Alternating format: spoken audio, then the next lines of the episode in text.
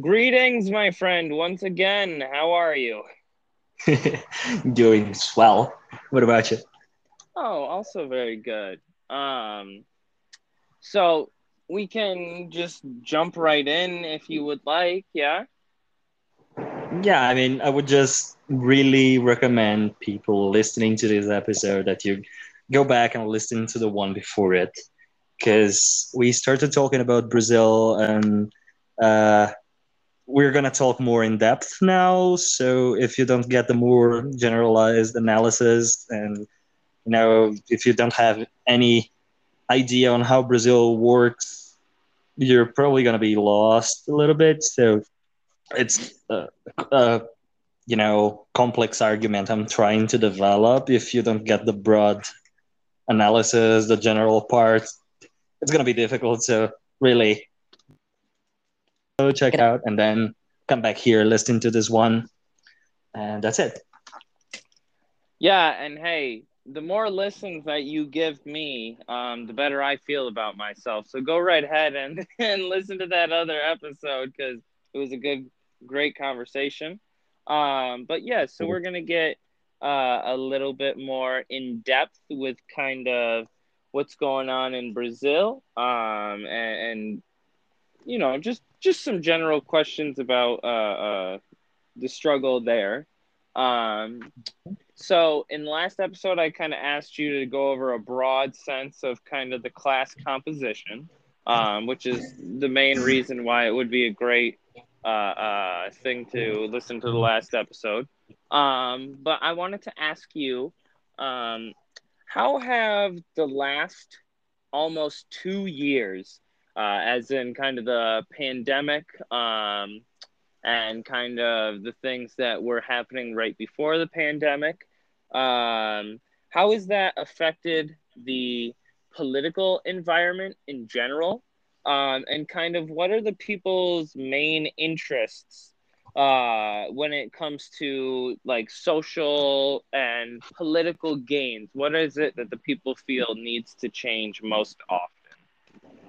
Okay. Um, I'll bring in some analysis that go farther than those last two years, but we'll try to focus on those this this pandemic period, you know. But well, we've been ever since 2016 uh, on a social and political crisis, a crisis of ideology that started with the the the, um, the 2013 protests against the social democrat gov- the democratic government. Um, it it didn't start really against the, the, the government, but against some specific policies that this coalition government that had liberal elements and social democrat democratic elements had, and the left could have use that as an opportunity to criticize liberalism and regain strength going more to the left starting to defend socialism again etc but they didn't. Their strategy hindered them and the right turned the protests against the government instead of the left turning the protest against liberalism you know? So we've been living in this limbo where all kinds of different ideologies try to give answers to the problems people see in their lives. To try and by heart quote Antonio Gramsci, a great Italian Marxist everyone should read at some point in their life. Go read Gramsci. Um, we're living in, in this limbo where the old hegemonical thought, hegemonical ideology fell, and a new dominant one is not yet ready to be born. And in this limbo, monstrosities appear. So we're having this very crazy time in Brazilian politics ever since 2016, where a soft coup d'etat happened here. You should Google it. You should look for Dilma Rousseff's impeachment. She was our first uh, female president here in Brazil, and she got impeached in a very controversial political movement that many people still call a coup to this day. But anyways, uh, we got the elections of the sorry the election of Jair Bolsonaro in 2018, and ever since that we've been living in a semi-fascist time. You know, like I I believe if I had the opportunity to talk to some Italian living 100 years ago, when Mussolini had just rose to power, but hadn't started the full military dictatorship that fascism in, in Italy was, we would have so many things in common because there's a constant uh, call for a closing of the, the regime, like starting a military dictatorship all out, uh, or completely removing social rights. And since the left, uh, the social democratic left, had brought about, brought to the table, you know, many social rights and kept on defending the improvement of the quality of life, welfare state, that kind of thing. Since the social democratic left has kind of collapsed, not entirely, but you know, it doesn't have the power it used to, it doesn't have the social appeal it used to. Social rights have been demolished ever since 2016, and they keep getting more and more demolished day to day until now. So we had so many quote unquote liberal reforms that have completely ruined the quality of life of people. Uh, starvation is back. Uh, there's so many people uh, who are starving right now, so many that don't know if they will starve in the coming days, uh, so many that are, are having very poor day to day foods. You know, most Brazilians don't eat meat anymore, and we're one of the top producers of meat. And liberal uh, vegans have been cheering on that, saying, "Oh, that's so awesome! Brazilians finally got consciousness." No, they didn't get consciousness. They just don't have the money to buy meat anymore. And you know, uh, job rights have gone downhill. The the social uh, most social rights like um, forgot the word in English. When you retire, you get a payment for being too old and pension. for having worked. Thank, thank you. Yeah, pension. Yeah, that's that doesn't happen by the government anymore. It used to. Now it's all getting privatized, and most people have not invested throughout their lives in private pension funds. So they people who are older are really desperate because they have expected the government would pay them and worked the whole life hoping for that. And now they simply are told, you know, get your last working years because you're going to retire soon and invest that money in a, a private pension fund. And investing for just a couple of years won't get you anywhere. So older people are just expecting to work their asses till they literally fall dead and can't work anymore because that's a synonym right now you know? Like if you can't work you're gonna die because there's no pension funds. Good luck. My parents are in that situation right now. Um, younger people are struggling with unemployment. Unemployment is rampant. It's like one of the highest rates in the history of brazil and the pandemic only made it worse. Uh, we we already have half a million dead people here in the country. So one every 400 Brazilians has died to COVID 19, and that's the numbers told by the government. We know the government is hiding the numbers, so it's probably way higher. And the expectation is that if vaccination keeps on the rates we are we're at right now, it's gonna be like one million eight hundred thousand dead people by the end of the year. what other great things can I tell you about the current situation? It's, it's horrible. It's horrible. The, the pandemic has been the worst thing that could happen in a fascist government because whenever the people, uh, um, you know, blame the government for something, one of the monstrosities in the ideology will come and give you an answer, and the the other one will give you a totally different one. Some say you should shut the fuck up and keep on working to make people, everyone's life better, but you keep on working and your life doesn't get better.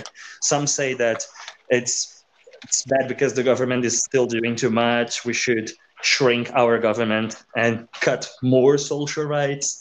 That's been getting done for the last four years. That's not improving anyone's life. Uh, and then there's the so- SOCDEMs that only aim to get re-elected so they can recover the social rights and stop the bleeding, as they say, and get social rights back, get the, the reforms undone, but they hardly, many times they don't even aim for a full recovery of the social rights we had before uh, 2016. Most times they only speak about a couple reforms they want to get undone. They're totally fine. They're totally fine to keep the other ones. And what else? Yeah, and they, they seek to get reelected. And then there's the radical left telling people they should organize, that this is the bourgeois' fault because uh, all they want is uh, uh, liberal ideology is the bourgeois ideology, it's the ruling ideology, and we should not pact with that. We should not fear uh, fascism because we are we are already living the worst of it. Life cannot possibly get worse. There's nothing to lose, but you know your your chains. Motorcycle noises out there. Sorry. No, you're Third good. World. We we can hear you quite well. It's okay, my friend. And you make a fantastic point. There's nothing left to lose but our chains. Um, did you have anything more to yeah. say about kind of what uh, the pandemic has really caused in Brazil and kind of how it's shifted um, the livelihood of a lot of people? Mm, I think that's that's a good summary of the situation. And hold up, there's someone knocking on my door. Real You're quick. Okay. You're good.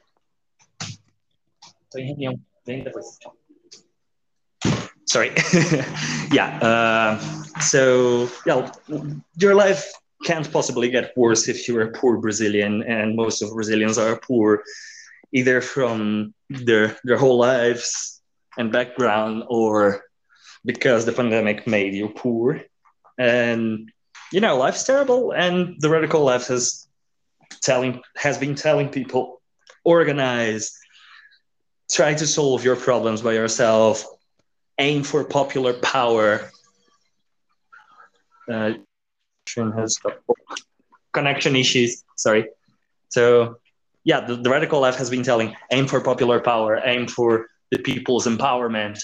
Uh, don't wait for any savior to come and help you in the next elections.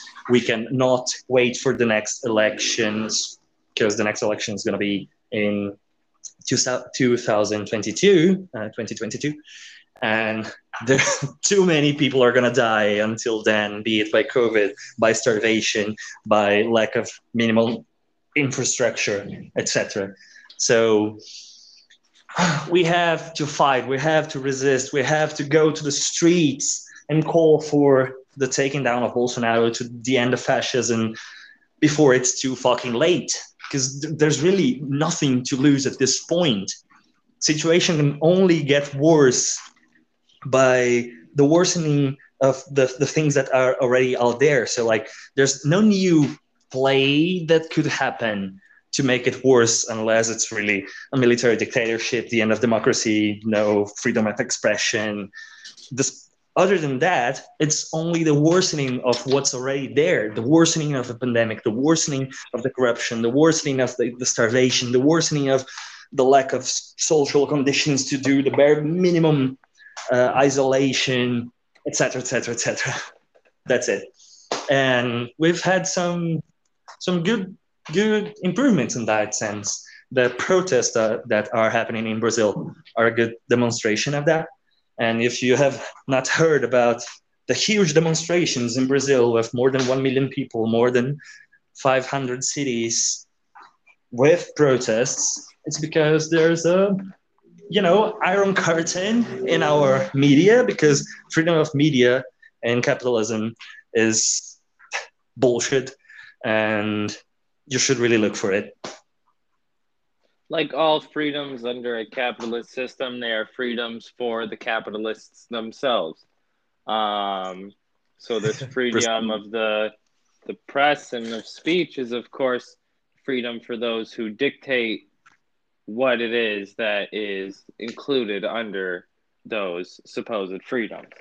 Um, I wanted to say mm-hmm. a few things on kind of what you you had brought up because I think it's you know worth expanding on because I think you know there's a lot that's been happening not only before the pandemic. You know, obviously you and I both know that the global South since the late 1800s um, Haiti, you know, being the first in the early 1800s, um, they've endured a lot of social uprisings, revolutions, um, rebellions, and things of that nature. And ultimately, um, there is a vibrant um, working class um, history uh, that exists within these countries. However, like you've mentioned time and time again, the liberal propaganda, the capitalist and imperialist nations control uh, the media that not only we consume within the belly of the beast, um, but also that a lot of folks in these supposed quote unquote third world underdeveloped uh, countries, um, it also controls a lot of the media that they consume because of their own national bourgeoisie, which has accepted money or social privilege or political power uh, through the avenues of, you know, the U.S. State Department, um, the World Bank, and other organizations that are um, incredibly uh, affluent when it comes to involving themselves in the inner workings of you know, not only Latin American, but global South politics in general. Um, I have a friend mm-hmm. who uh, lives in Venezuela. Um, his name is Felix. He's an older gentleman. Um, and he has told me for months now, since the beginning of the pandemic, how awful the situation there is due to um, sanctions, due to incredible job loss, due to an incredible um, inability to acquire the resources that are necessary to handle this pandemic um, to the point where a lot of retired people have had to um, come out of retirement in order to um, labor once again to earn a living. And we oftentimes see this being wagered as an accusation, especially against Venezuela, as to why socialism never works. but I think yeah. um, your example of Brazil and the situation there shows quite clearly that, in fact, the difficulty does not come from uh, within the socialist states, um, but it comes from outside within the capitalist hegemonic um, monster because as capitalism expands, it also hits multiple levels of crisis. And when it mm-hmm. hits crisis, it needs to concentrate its wealth. And one way which it has done a great job of, as we might say, cutting the overhead, um, cutting the, the, the fat off um, of what they want to pay is by outsourcing a lot of jobs into uh, quote unquote underdeveloped nations and intentionally uh, impoverishing them and further uh, uh, underdeveloping them by paying them pittance wages, by um, giving them no social or political uh, power and revoking them of all benefits, like you said, uh, of any kind of retirement, health care, mm-hmm. um, things of that nature. And it's incredible how deadly capitalism is. And it has been mm-hmm. this way for its entire life. And this is why yeah. I myself uh, have been able to call myself a Marxist, is because there is one person, and well, I should say two people, uh, at the, the beginning of what we might have called scientific socialism at one point, who were able really to wager a, a, a true conclusive analysis of this beast in order to see it in its truest form and you mm-hmm. know as clearly as possible um and i think that with your you know coverage of of the situation in brazil and a lot of my listeners knowledge of the united states due to you know living oftentimes uh, in the united states I think it's quite clear that we no longer can continue this end of history discourse. Um, uh, uh, the a member of the because I, I don't want to make the incorrect claim of of what uh, social position he held, but a member of the Onondaga Nation, uh, which is a nation near me, um, uh, had a book. Um, his name is Leon Shenandoah. Um, and in that book, he wrote that it is now the end of the end of history. Um, yes. We are truly seeing global climate uh, change, um, uh, global warming, incredible droughts, uh, incredible heat waves, which are in places like uh, uh, you know Latin American countries, a lot of places where they are trying to build food sovereignty. This can oftentimes mm-hmm. destroy entire harvests and, and eradicate uh, food sources for millions of people. Um, and I think that it shows quite clearly that the problem is not socialism. The problem is capitalism, and the problem is foundational. Mm-hmm. It is not something that can be reformed, as it has been attempted time and time again. We now live in the age of quote unquote neoliberalism. Um, and it's quite funny because liberalism has been failing for 400 years or has had, at the very least, an incorrect analysis. It's done a pretty good job while still having an incorrect analysis but it's ultimately been wrong this whole time and been only able to support itself on the exploitation of millions of people across the world. Um, Definitely. And I think that one way that we see that exploitation quite often in our individual lives, especially as people who um, aren't able to dedicate our time to learning the theories of socialism, maybe, who aren't able to dedicate our time to studying these things. Uh, we oftentimes are first awoken to it due to political corruption and, and very obvious misuse of, you know, uh, political power.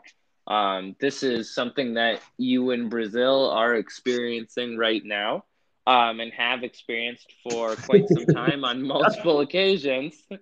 Um, I'll, I'll history. I just wanted to ask, just real quick, like, you know, one of the ways in which that's trying to be combated is there's currently a call.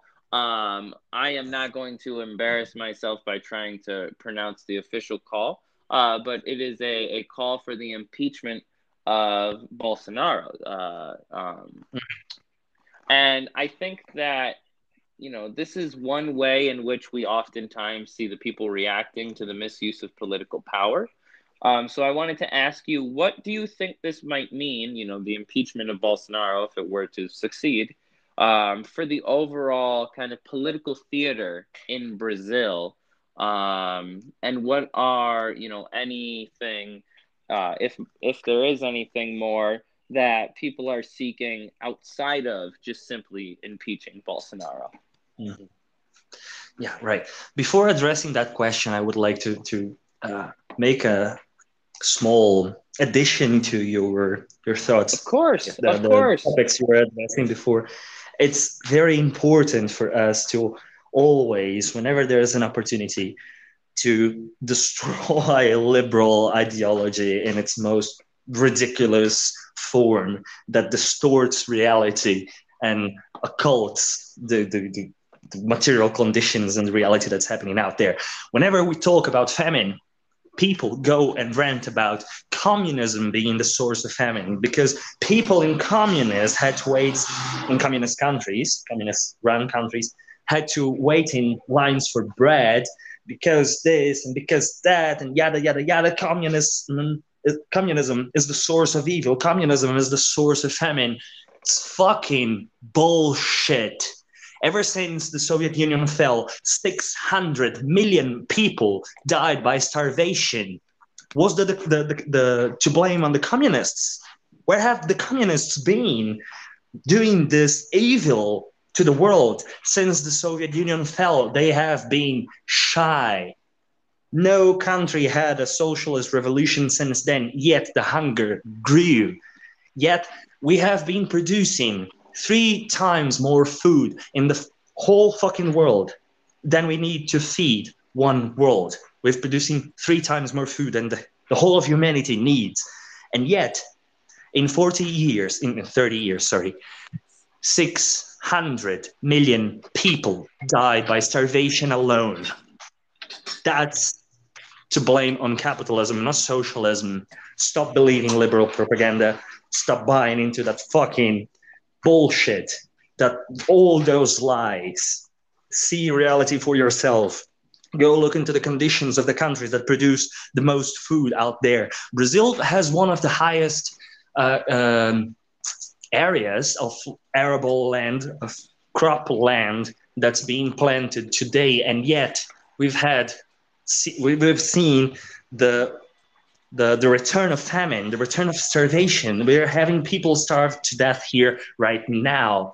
Why? Because we're planting soybeans to sell in the market because soy is a commodity that, that pays well in the market. If we had been planting food for people to eat, we would not have starvation, but capitalism doesn't allow for that. Capitalism only brings more concentration of land, more planting of shit crops that no one wants, and more starvation, more exploit, more exploiting of the peoples, especially in the third world countries, especially in the global south that still works as a colony today. If countries in Western Europe and North America and Japan, South Korea, etc., if they're quote unquote healing from the, the COVID crisis, it's because countries in the global south have been hindered of being taking measures to combat the pandemic. It's because we're getting exploited to our very core, to our very last penny to sustain people in the central countries. Imperialism is helping you by killing us. And it should be addressed in every single opportunity there is. Sorry for uh, changing the topic of no, uh, I'm glad you, you were able to say that because that's a fantastic point. Um, if you had anything yeah. more to say, go ahead and say it. Um, but otherwise, we can move to the question. But obviously, do whatever you would like. well, yeah, that's that's just it. If if you're in central countries, you have to criticize imperialism. You cannot forget imperialism exists. You cannot pretend it does not because it's killing people today it's killing people right very now and it's hindering countries in quote unquote underdevelopment condition that are not allowed to ever develop and be really independent even within capitalism Latin America has had a history of capitalist countries throughout the whole of the Cold War. And all of those countries, like Brazil and like many others, like Argentina, like Colombia, are countries with people starving today, with people living on the bare minimum conditions of life today. And that's a result of imperialism. It should be addressed always. Now, about the impeachment of Bolsonaro. Uh, many politicians from the liberal field, from the social democratic field, from the center, quote unquote, um, they they've been trying to maintain ideology and the social structure and not criticize capitalism and you know keep things as they are just changing the player the, the president but keeping the social structure keeping the reforms going on etc by not criticizing the bourgeoisie be it by fear as the SOCDEMs uh, are or by sheer like and share of of ideals as the liberal are liberals. But you know th- those two fields have something in common that is do not question the basis of capitalism do not question the policies the bourgeoisie pursues. Make them happen. The only difference is that the SOCDEMs are like make them happen in a way that the least people starve even though people will still starve. You know, so uh, addressing the impeachment, it's happened just like that. Many many people from those fields have tried to uh, keep uh, the, the, the impeachment question uh, centered around the figure of Bolsonaro himself, be it by saying uh, he's corrupt, which is a very easy to use discourse here, a, a way of ideology, be it by saying he's crazy, he's small intent, you know, has evil intentions, he's a maniac, he has mental disorders, he wants to bring about a military dictatorship. Like saying he's an overpowered mastermind, however crazy he is, that's doing all he's doing by himself, by his by his sole interest, and that all the faults, all the problems in Brazil are his fault. It's like when people speak about World War, War II and address everything as the fault of Hitler. And then people say, oh, if I had a time machine, I would kill Hitler and second the, the, the World War II would not happen. It would, because it wasn't Hitler alone doing all what he was doing. Not everything happened because of his ideals and his actions. There were many, many social classes in Germany and other countries that were supporting him, especially the ruling classes. And the Holocaust should be, uh, forgot the, the word in English, you know, should be charged off the, the, the ruling classes of Germany because they supported Hitler's ideals, the Nazi ideals, all the time. And the same should apply here to Brazil. And we from the, the radical left have, have been trying to do that uh, criticism. Uh, many people in the country agree that we're living a genocide. Uh, countries with similar population to ours have had like four, five more less times five less times uh, the amount of deaths that we've had.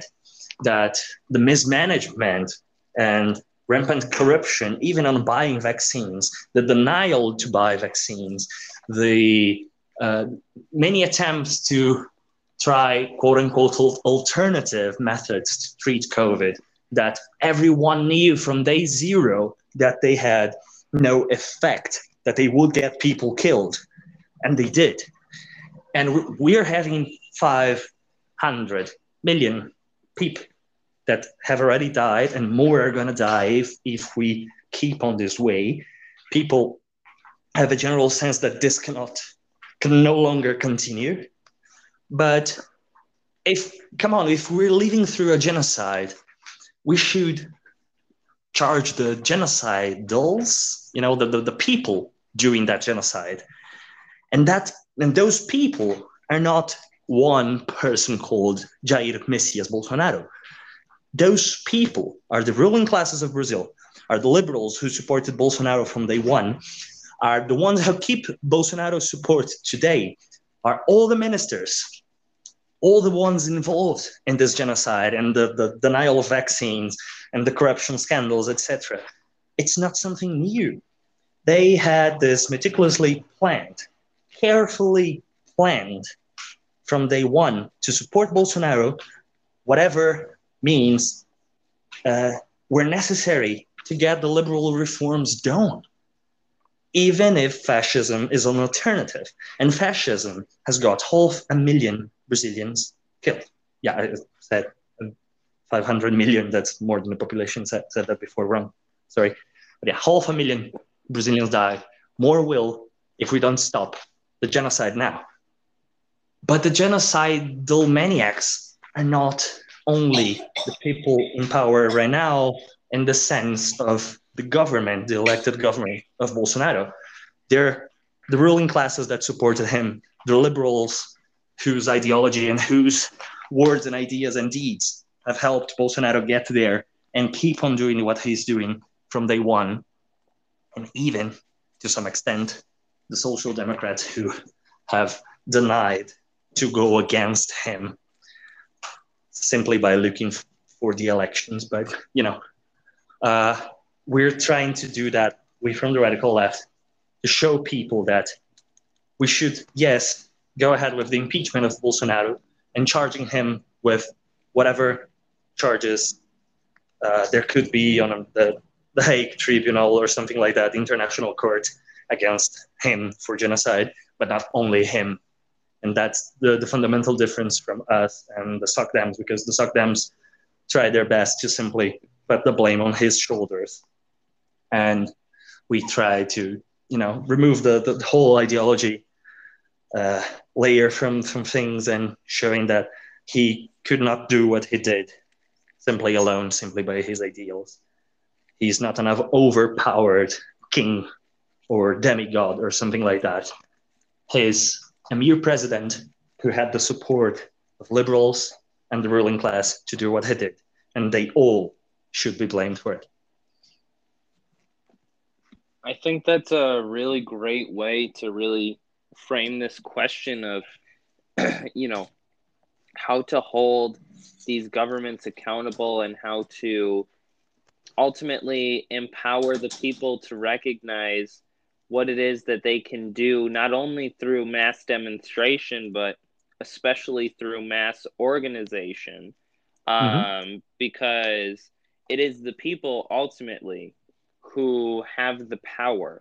Um, and when people like Bolsonaro, um, and you know everybody loves to connect Bolsonaro and Trump, um, even though they're just kind of you know, if you look across the world, you could probably find a million, you know, different ruling class officials who you could also say say the same of them.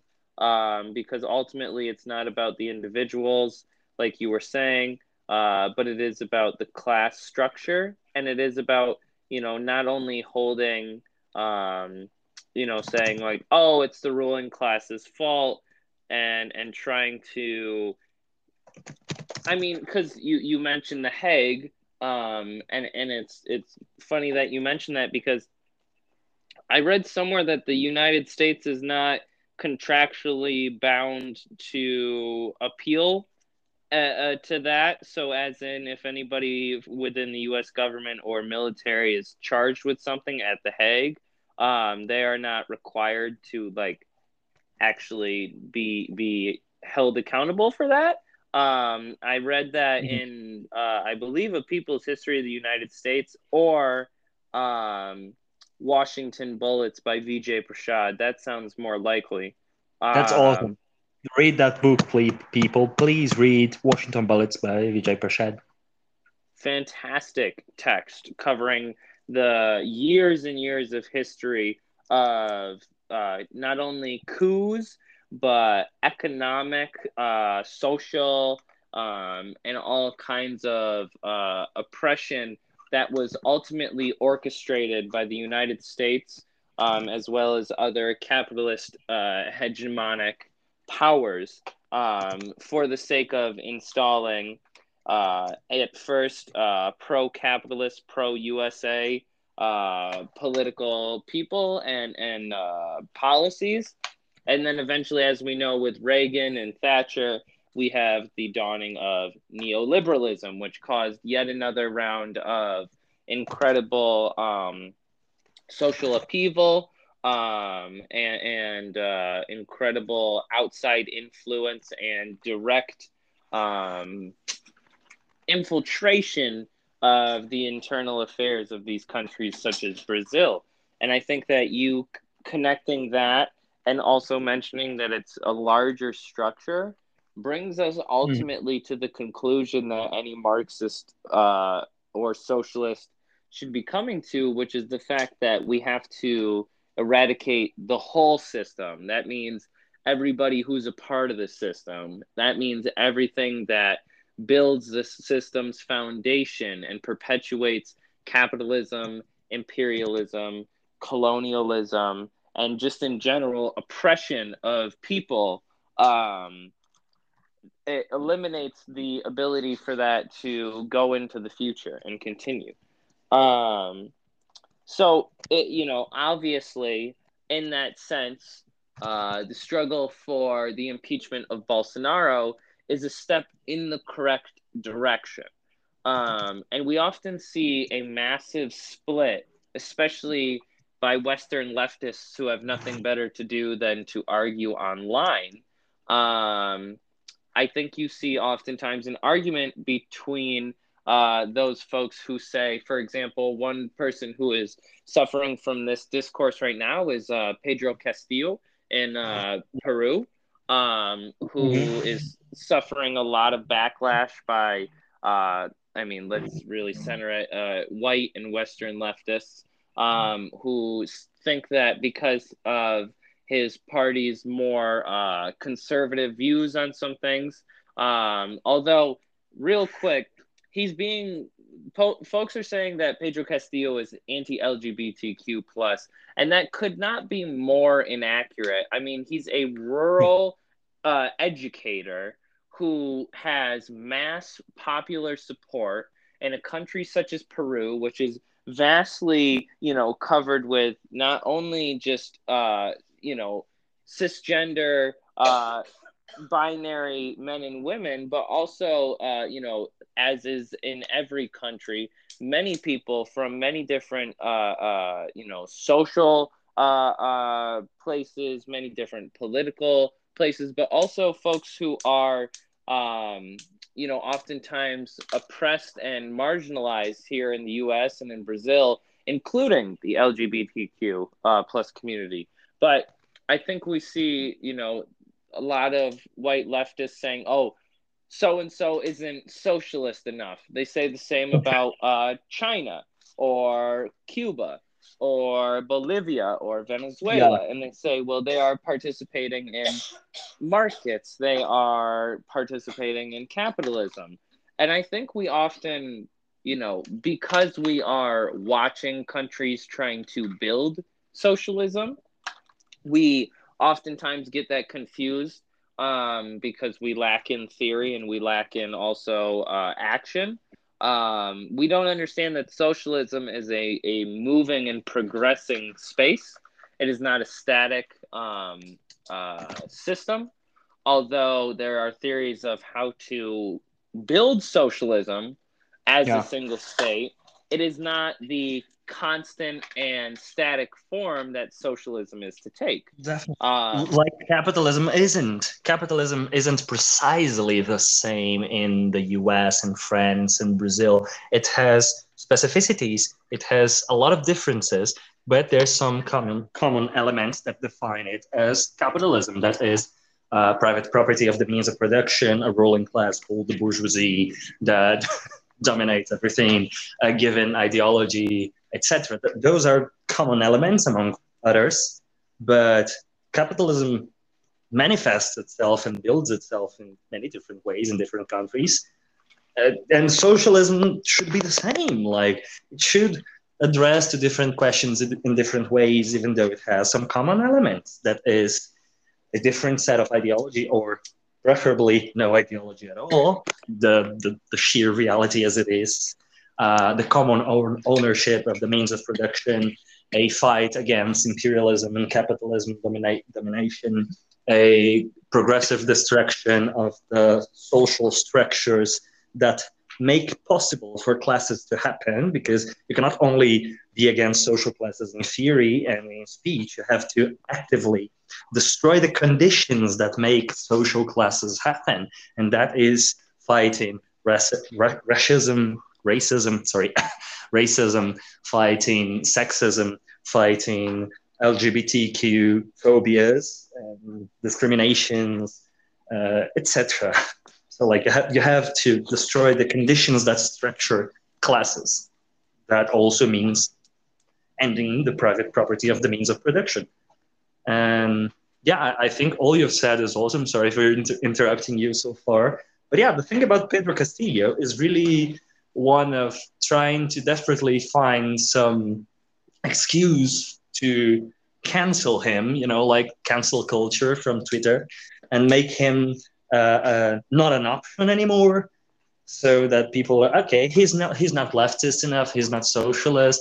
Let's keep peru the way peru is right now a very backwards shitty capitalist nation one of the poorest in south america one of, one of the least industrialized one of the least autonomous ones one of one country that has the most racism here most sexism and huge inequalities. Let's keep it that way because Pedro Castillo is not enough a savior for us. Fuck this this Jesus culture of waiting for a savior to come save you.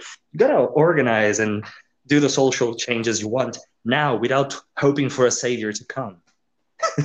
That's it. that is, that is very true. That is no, never be apologizing for saying such true things. Um, I think that leads us perfectly into my next question, which is um, I want to kind of frame it after I ask it just for a second. But um, mm-hmm. what is the difference between struggling for the sake of reforms or struggling for reform as the part of a larger goal? As in, like, when we are organizing, how do we decipher between struggling for reforms only as in reforming the capitalist system, but ultimately keeping it in place, and struggling for reforms in the search of a larger goal, i.e., building socialism and uh, eliminating the capitalist uh, bourgeois system that we live in today. Um, what what kind of breaks us away from what we often might, you know, call reformism or uh, Marxists might call revisionism um, or chauvinism. Um, what really separates the the the ultimate goals uh, that we are working for uh, from rather than being just simply reforming the system and uh, you know as i said working to destroy the system that's awesome i think that pairs well with the the previous question i've uh, not completely answered. I would like to touch on that subject before uh, also, because it is why defend the impeachment of Bolsonaro. Uh, is this really going to help Brazil at all? Isn't the impeachment a bourgeois democratic way that's keeping the bourgeois state without uh, making a deeper social critique like the one I tried to do in my my answer?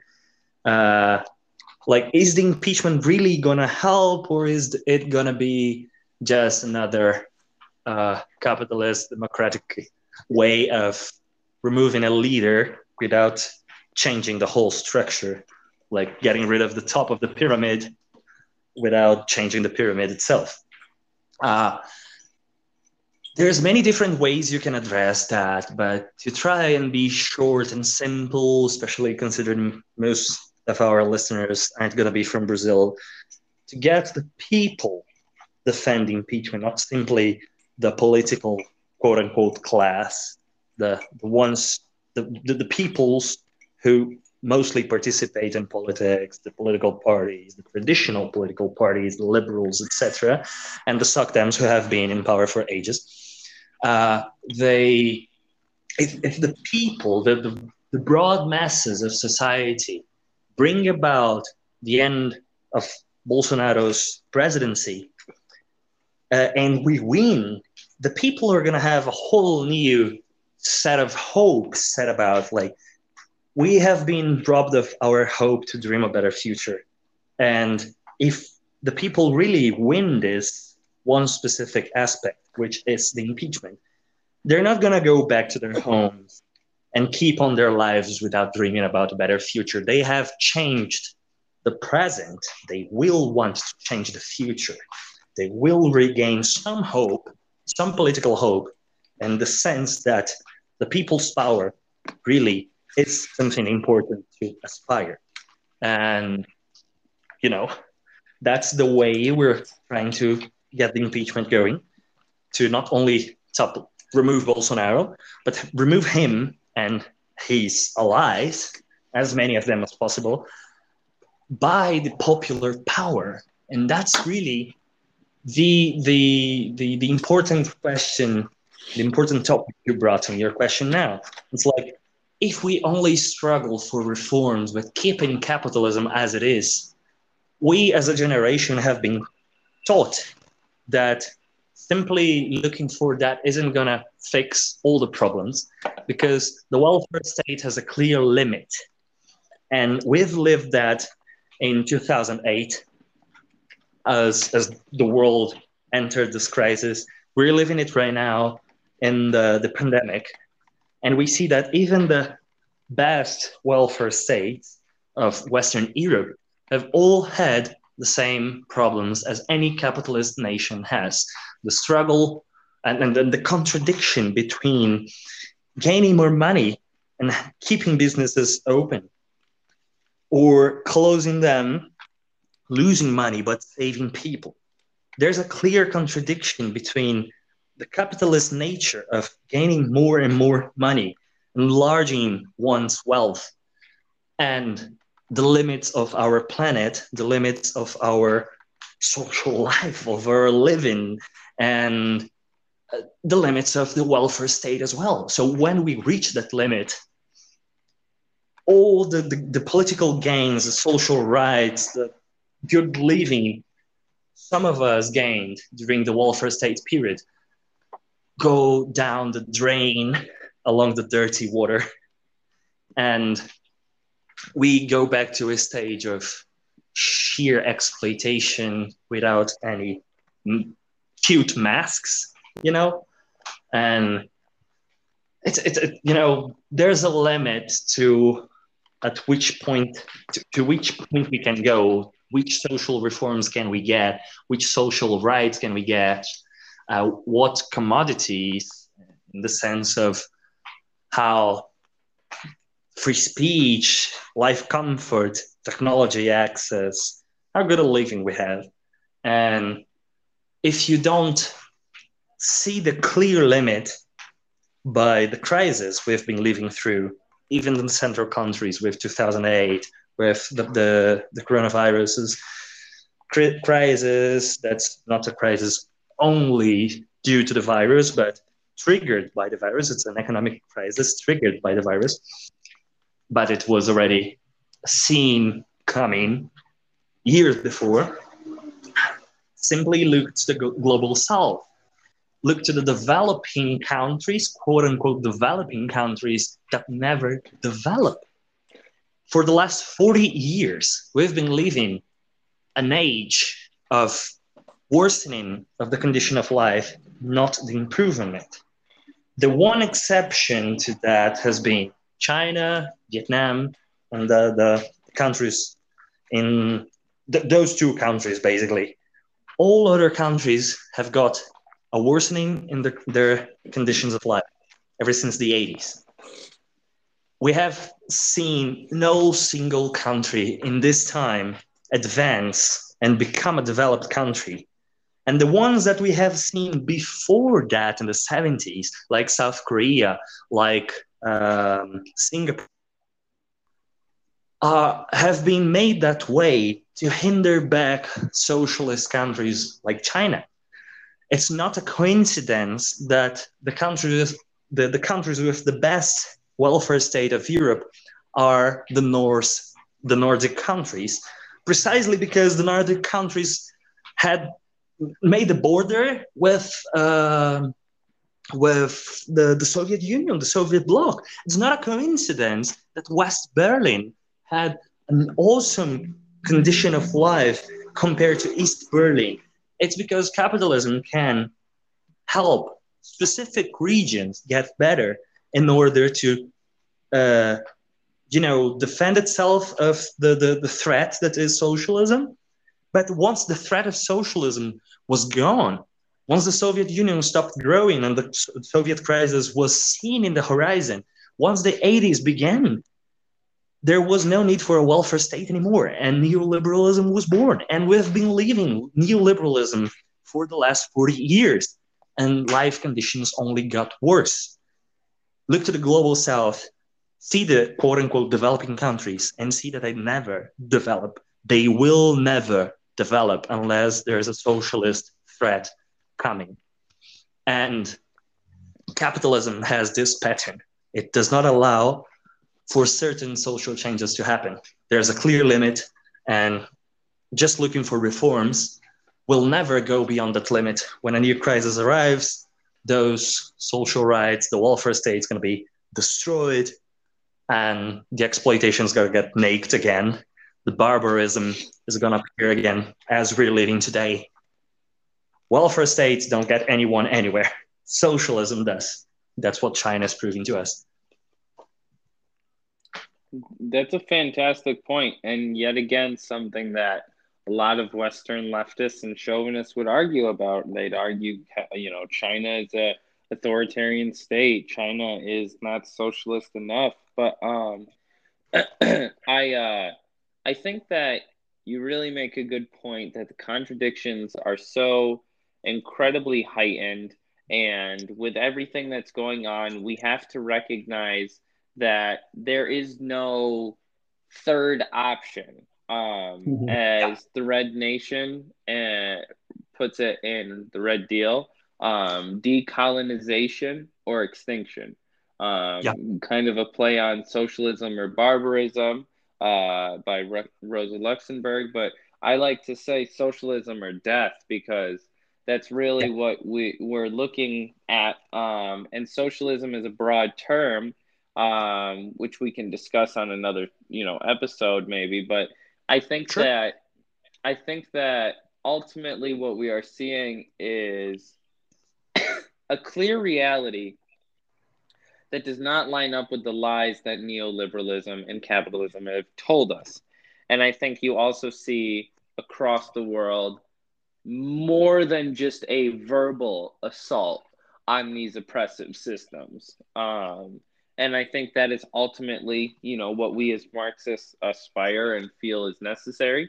Um, and we really need to recognize that the theoretical consistencies, because we have to be careful with the words we use, of course, the theoretical consistencies of a violent revolution uh, concur and conclude in a way that reforms and neoliberalism cannot when it comes to eliminating the issues we are seeing under capitalism.